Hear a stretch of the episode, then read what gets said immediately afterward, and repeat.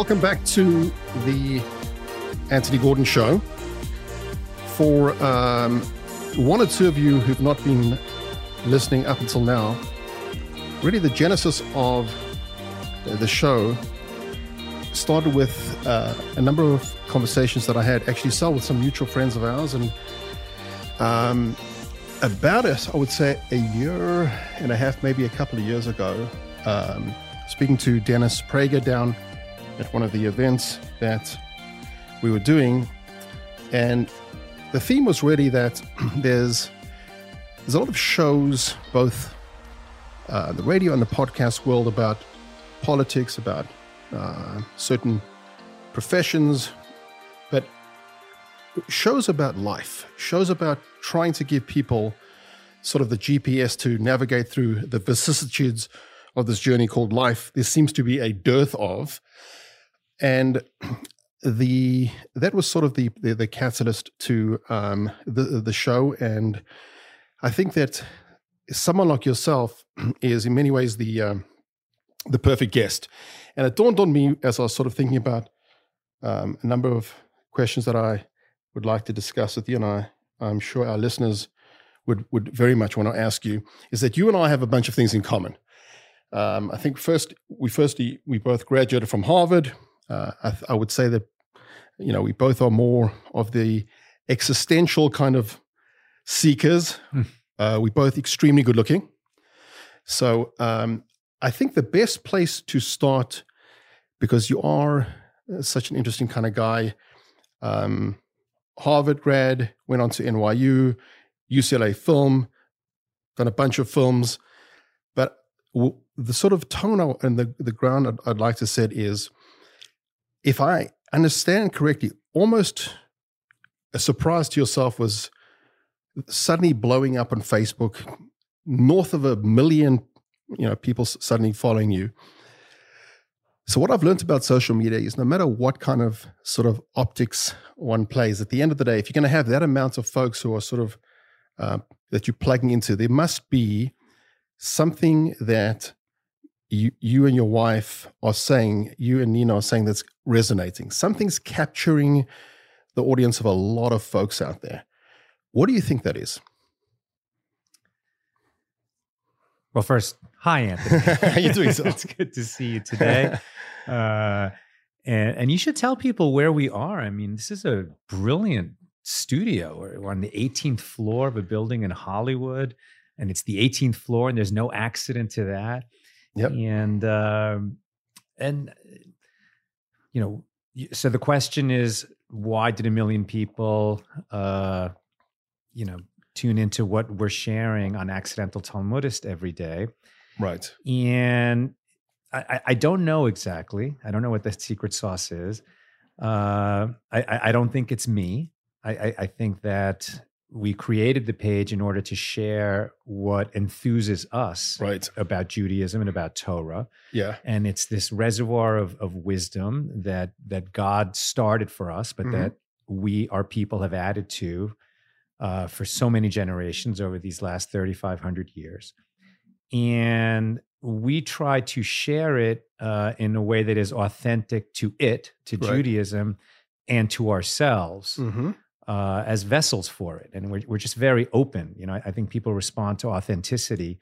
Uh, and so there's both an authenticity in the, you know, in, in, in the wisdom that's been accumulated uh, and in ourselves, just being yeah. very open about who we are and what we're trying to do and where we fail. And so I think I think that firstly, I think that's an accurate summation. Mm.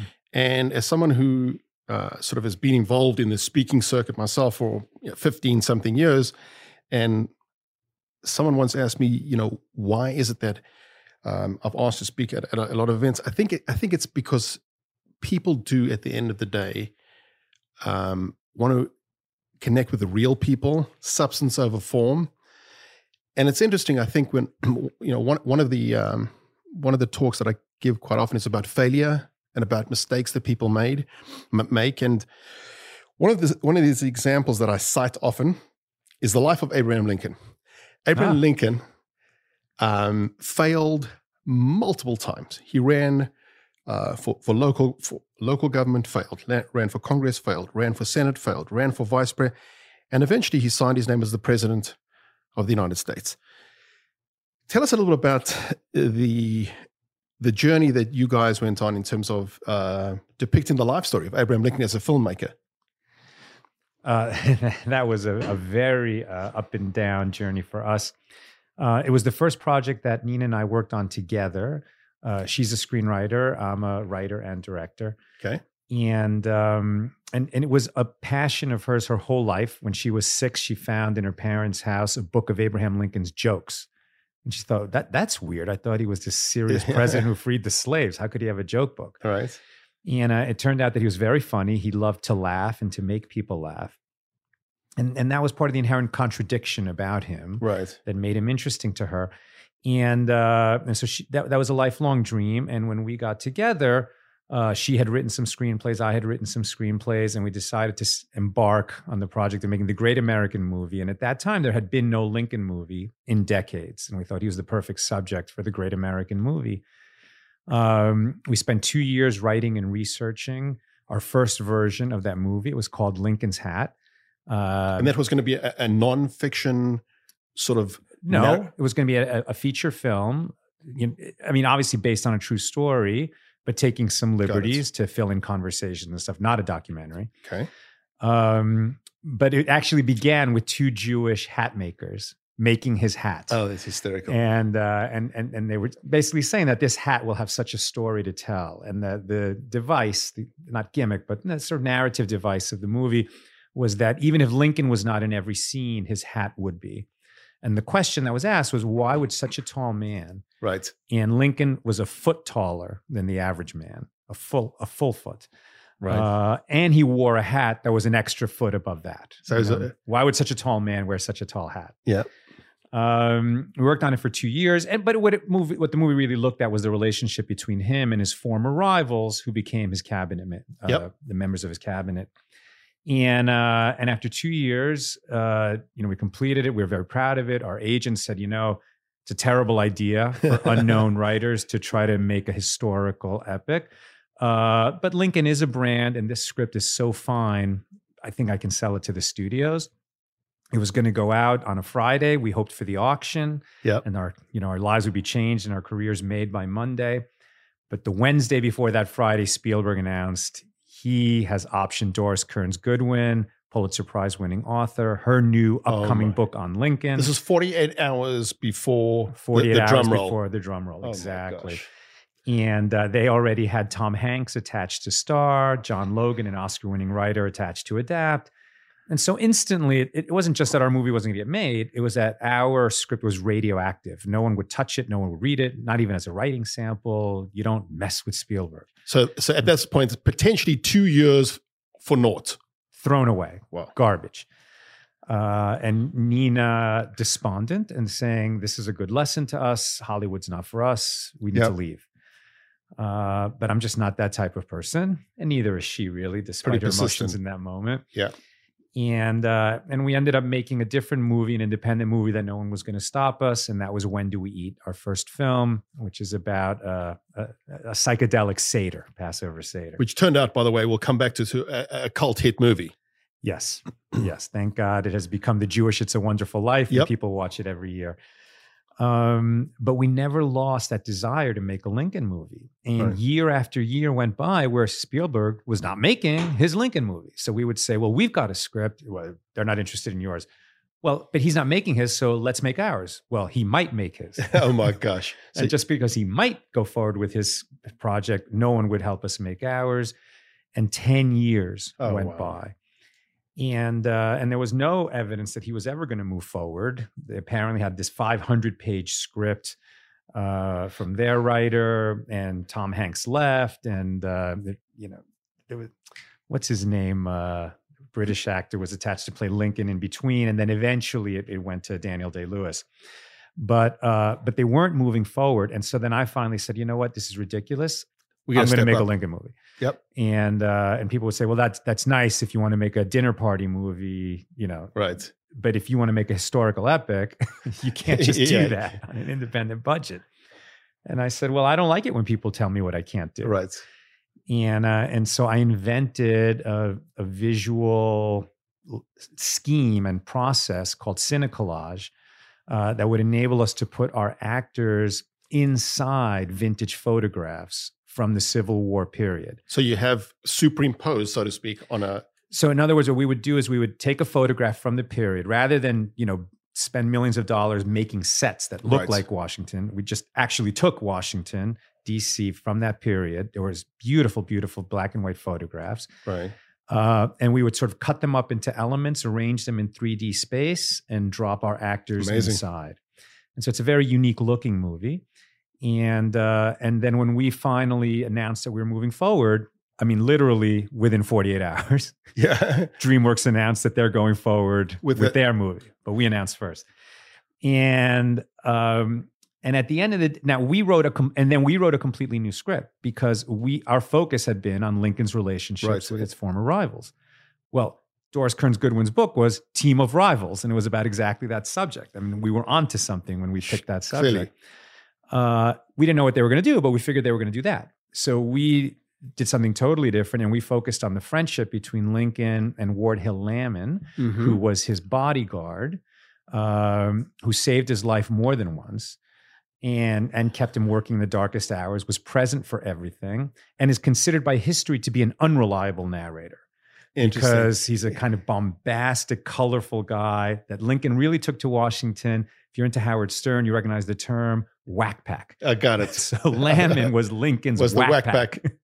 and uh, but when they tried to assassinate Lincoln on the way to Washington in 1861, Lamon just stepped into the role of bodyguard. There was no Secret Service then. He So just he appointed himself Self self selected sort of. self-selected president's bodyguard and saved like i said saved lincoln's life more than once and would have saved it at the end had lincoln not sent him away three days before Is that right? yes and why did lincoln send lamon away see saving lincoln uh, but the amazing thing is that spielberg who can do anything Sure. and has made incredible movies mm-hmm.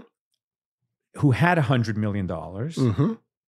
in the end, the story that the Spielberg Lincoln movie tells is the Civil War is over, and Abraham Lincoln, the politician, is getting a law passed in Congress, the constitutional amendment to end slavery. Right.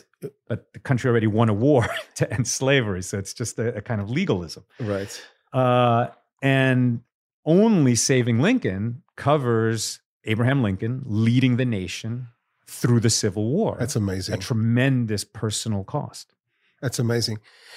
So, as you talk about low budget movies, and uh, clearly you- you're uh, a, a very creative guy, and I think it's safe to say that both you and I have been around, you know, a lot of wealthy people, famous people, but I also think it would be true to say that a lot of the people that I guess people place on a pedestal are, are desperately unhappy people and are confused people and Often the richer and more powerful, the more unhappy. Right. So there often is an inverse correlation. If I get, if if a genie came out of a, a bottle cell and said, "Here's X hundred million dollars," you're a gifted person in, in the movie business.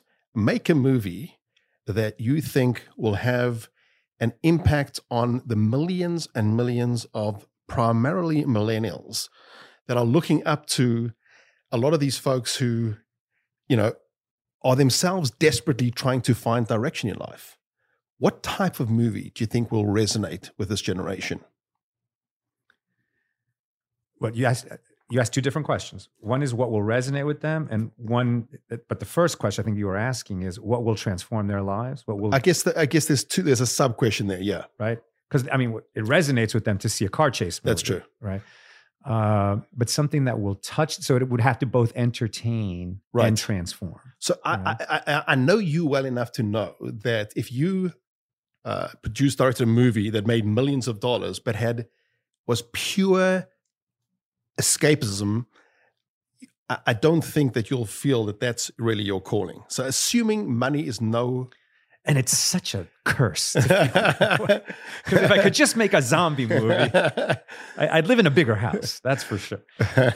um, but but any project that you embark on, especially a movie, right. it takes years. There's no movie that doesn't take years. And, and and there's many times when that project is going to stop or looks like it's going to fail, looks like it's going to be in the toilet. Right. No one's going to care. No one's going to like it. And what's going to keep you going Mhm. in those dark and desperate hours? It has to have meaning. Uh, For me, it- No, it has to have meaning. Agreed. Um, I mean, I, I will say that the movie that I would love to see, it's the same question uh, when we say it at, at Sukkot, who would you invite to your sukkah? Right. Right. Just I, would invite Moses. I mean, I really wish that I had been at Mount Sinai when God revealed God's self to the entire world. And I say that because I, I, I don't think that you can really have meaning in your life if you don't have some kind of relationship with your creator. But I, I agree. But uh, that said, we both know that millions and millions of people out there saw Charlton Heston, the late great, playing the protagonist Moses in the Cecil B. DeMille- DeMille's movie, and walked out and carried on living their lives. Right. Meaning, Because it was an entertainment. because it's entertainment. So how can you have that and plant a seed that germinates, and people take a step back and say, one second, the the person who wins the rat race is still a rat. I don't want to be a rat. Let Yeah. me rethink this and press reboot. I mean, let me ask you this Is there any movie where you just consume a tale for two hours and it transforms you? I, I, don't know that there is transformation without work. So I'll tell you an interesting. It's a great question. So a few weeks ago, I had a uh, a chat with with Jane Seymour. Jane happened to be very close to Christopher Reeve. Mm. She told me this is this is the outstanding athlete. He played the protagonist of Superman, and then, as we all know, was sadly the victim of this uh, horrible uh, acc- uh, accident. And she told me to read his book and she said it's genuine. He said the the the most people that he touched was after the accident. Right. Was then he realized when you take the good looks away and you take, frankly, his motor coordination away, he was forced to think and he was forced to realize that you know what's it all about. And he touched millions of people in his interviews and his work post accident, and that was to me that was a jarring it was a jarring observation. Thousands and hun- millions of people watched superman and they continued their lives. And yet when they heard the interactions of you know christopher reeve this good looking outstanding athlete who was uh you know completely paralyzed I, I haven't read the book. I wonder if he considered it a gift. it's interesting because I in, in in the book, which is the most incredibly powerful thing, he he I think the question was asked in one form or another. Um, if you turn back the clock, and I don't want to misquote him, but but uh, part of his response was the the desire to have the clarity that he had after the accident. Without an accident. Right. Right. So the, the message to our listeners is heaven forbid you don't have to have a life-changing, jarring accident to realize that we're not here forever and that in order to have a perf- purposeful, meaningful life, you know, it's not about collecting toys and getting your, your your page in the sense of People's Magazine. no, but but but he's also saying read the book, right? In other words, you can get the clarity Yes. that that he earned with so much sacrifice without the sacrifice Right. if you take the reading seriously. And I Yep. think in that sense, storytelling is well, I mean, that's what humans are, right? We're storytellers and story listeners. Right. Um, and, and and and sometimes we we hear these messages and they don't become meaningful enough to us until we've suffered.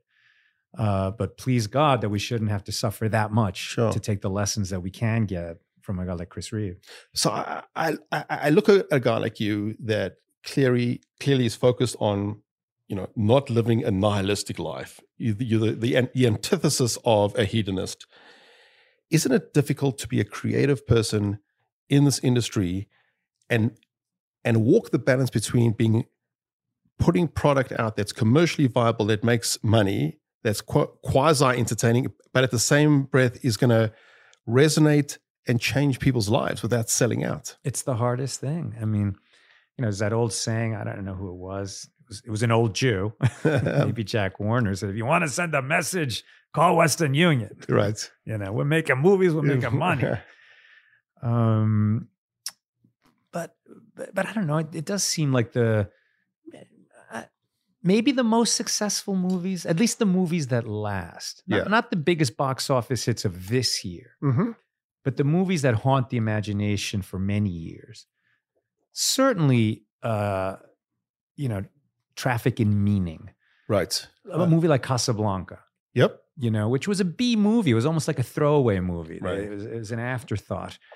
Uh, and that has so haunted the American imagination. But that's a movie about you have to make a choice. You can't just sit it out on the sidelines. You've got to step in and, you know, choose a side and, and work for it, fight for it, sacrifice for it.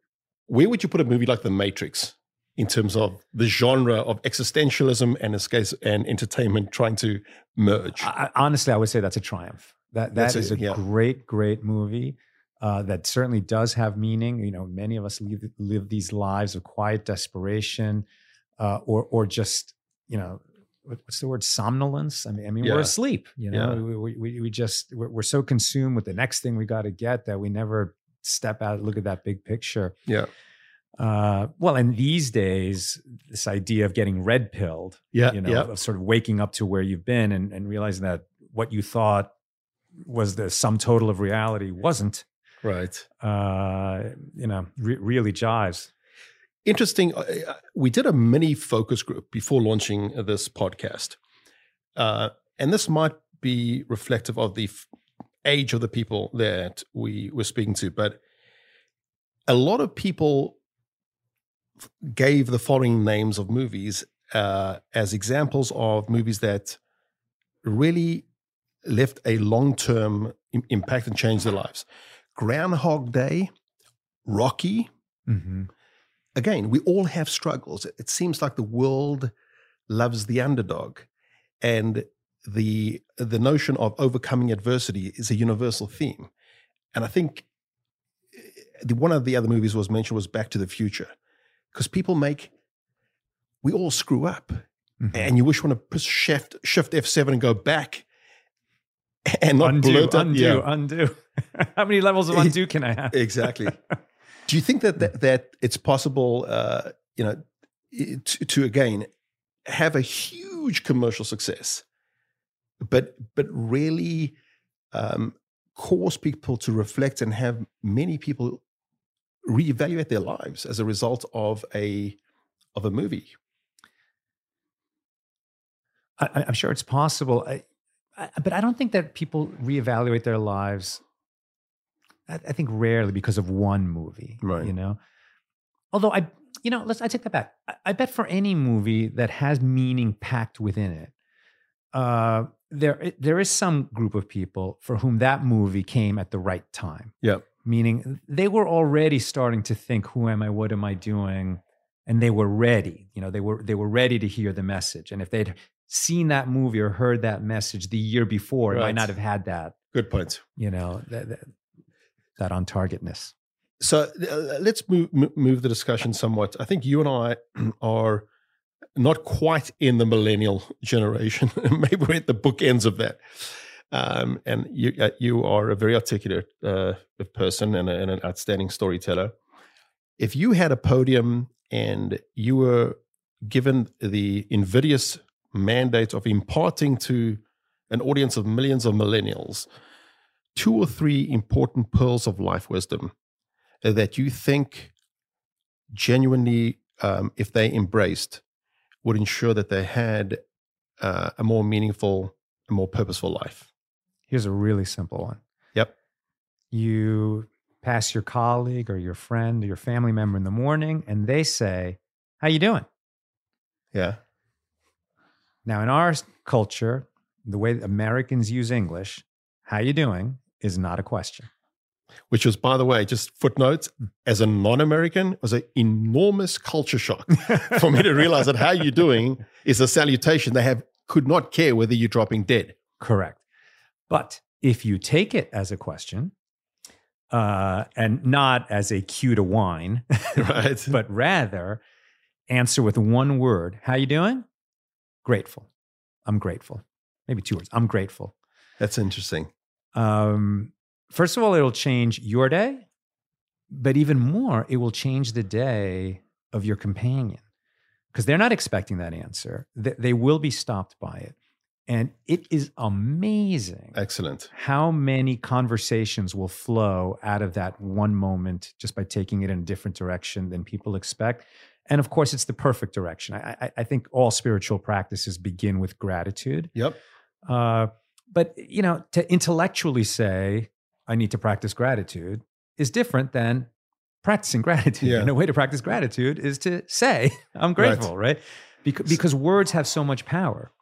Uh, another practice that I do, you know, in the in the Jewish prayer book, we read it at least twice a day, and it is the fundamental statement of being a Jew. Yeah. And you shall love the Lord your God Right. with all your heart and soul. But how many people say, I love you, God? Very it, to most people, it's so foreign and so intangible Right. that they're so self-conscious. But I do it. I do it. When I when I pray in the morning, at some point I'll say, I love you, God. And I try to, you know, you can combine these two things. Uh, you can have a gratitude alarm on your phone. Yep. Pick a convenient time in the day when you can give God 30 seconds. We're not asking for an hour, or half an hour, or even a minute. 30 seconds. Yep. The alarm goes off. Thank you, God. I love you. That's Uh, it. And and then it can become a Breslov practice if you find that you have a little bit more than 30 seconds and To- you could just check in with God and Sure. talk a little bit. How are you doing? Things are tough for me today. I'm stressed out. I set this alarm. I said I would talk to you. It feels weird to talk to you. I don't know what to say. But now you're in relationship. I could I couldn't uh, I couldn't agree with you more. I'm, Mhm. I'm, uh, certainly subscribed. I've told many people that I'm convinced that that's one of the reasons why uh, God created Bluetooth. So when you at the traffic light and you know you speaking to yourself, the person next to you doesn't think you're completely nuts. exactly. and, and I think I've read a lot of you know self help and a lot of uh, a lot of research has been done on taking 21 days or 30 days, keep a journal for just that amount of time, so it's not overwhelming, and at the end of each day, just jot down three things that you can be grateful for. Yeah. You st- one starts to recalibrate because one realizes that tomorrow I need to jot down, and you start seeing the world where instead of counting the other person's, uh, you know, bank account, you start counting your blessings. Yeah. Anthony, I have a question for you. Sure. You're a rabbi. Uh, I've been thinking about this lately. I like to say to God, How are you doing? Yes. And I don't mean it as a salutation. I'm asking. And now I, I'm, I'm perfectly aware that God is probably not going to answer me. Mhm. I'm not a prophet. He doesn't speak to me in the language of words. I do believe he speaks to all of us in the language of events. Yep. However, I think that since God has already told us in the Torah that he is an emotional being, right. he gets angry and he gets pleased. Both things are in the Torah. As an emotional being, as- someone who feels emotions per God, Yeah. uh, can you imagine what it's like to run a world that has so many ungrateful people in it? So many people, like imagine if your kids went out and committed a terrible Yeah. crime, how you would feel. Yeah. Okay, well, he's got billions of children, and, and some number of them commit terrible things, and some subset of them do it in the name of God. It must suck. It- okay, so, so you know, you touched on so many amazing things, and I get asked this quite often. So, oh, can I touch on one, Yeah. a few things that you said? Even though we perhaps talk about it in an allegorical sense, you touch on on two very important things. Why does it say you? The reason why we don't speak about God, so to speak, in the third person is because it's a very personal relationship. It's not an old wise man at the end of a cloud right. so it, he it clearly involved in your life. Whether you are uh, Jewish, whether you are Christian, whether you, the one universal concept seems to be the notion of our Father. Why a Father? And the notion and the feeling is a Father is benevolent, altruistic, loves you, doesn't judge you. And what a, what I I get a sort of a, a heaviness in my heart when I speak at different events and I hear people's perception of whatever they con- perceive of as uh, some huge power that's out to punish me, that's out to get me. And it's if you live a life like that, uh, you know, it's hard to have a relationship with the, the notion of a being that's that's punitive. Right. Instead, it's a being who feels everything we feel, every loss we experience. He feels that too. Yeah. Um, and I guess what I was asking you as a rabbi, it, there's nothing wrong with feeling compassion for God. No, it's it's a very interesting. Mm-hmm. It's a, this we delve into a, quite an interesting metaphysical uh, topic, but there is a notion of. Uh, Aryeh Kaplan actually wrote the book "If You Were God." Imagine having created the perfect world, and then over millennia, see people self-destruct, Yeah. see people pursuing, and I, the way you know I've I've tried to help people is to say that there's when one wakes up in the morning, there's two drives. What do you feel like doing, as opposed to what do you want? Do I feel like if I was wanting to run the uh, a marathon, do I feel like getting up at five o'clock in the morning, putting on my sneakers? What do I want? I want to set a goal and achieve it. The language of feel versus want is the language of the body versus the soul. Mm. And at the end of the day, it's about whether the jockey is going to harness the horse, meaning the body, or vice versa. And I've uh, I've counseled a number of people over, especially the last uh, you know period of months and years, of folks who are addicted to pornography. One theme that I've heard from all of uh, all of these folks is a, a, a, feeling of shame and a feeling of uh, sort of such re- uh, regret because at the moment there's there's a, a rush and a lust, but afterwards we want to feel good about ourselves. And and again, that's really comes from calibrating, trying to live your life following what you what you want, not what you feel like doing. Mm. And it's a struggle. Um, it's a good sort of jump point point to uh, for me to ask you something that I've, I've you one of the one of the people that's appropriate to ask us to, and that is I've been around the entertainment industry. You know, I've, I've be, in different capacities have sort of represented the, uh, you know, business management, uh, very prominent people. It's almost taboo uh, in, in, in this generation to talk about a spiritual quest. It's almost taboo to talk about God. To uh, I think it's taboo to talk about God, but everyone's talking about spirituality. It's funny, like you could say the same concepts, and then you say, and the Buddhist master yeah.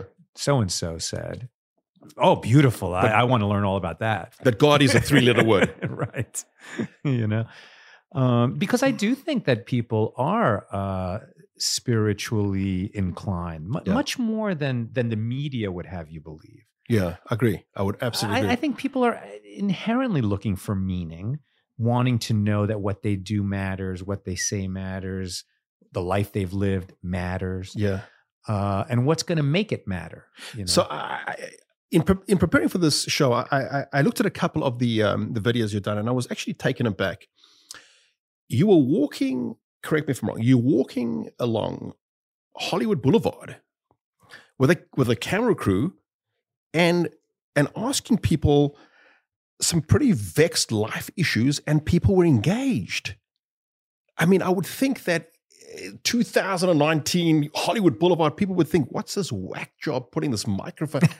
and they were, it, uh, to me, that that spoke volumes. That people, you know, people want meaning. People, people, people really are are jolted by the sobering reality that, you know, we're not here to gather a bunch of toys and go into a box and get eaten by worms. Yeah, I think you know, people get nervous around God talk, right? right? Because right. they assume, and with probably good reason, that if somebody's talking to them about God, then that person is wagging a finger and, and saying, "The reason I'm talking about God is because you should feel about God right. the way I'm about to tell you." Right. Right. In and, a proselytizing way. And, and and you should change your actions to be like this. Right. Right. Um. But but but God is much bigger than that and much more open than that. And if you if, if what we're really asking is who are we why are we here? Yeah what are we going to do about that today?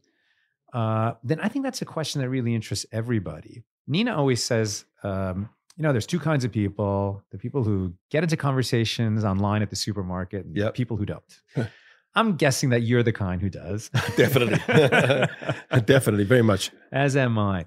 And and so i've got into all my life i've just gotten into conversations with strangers.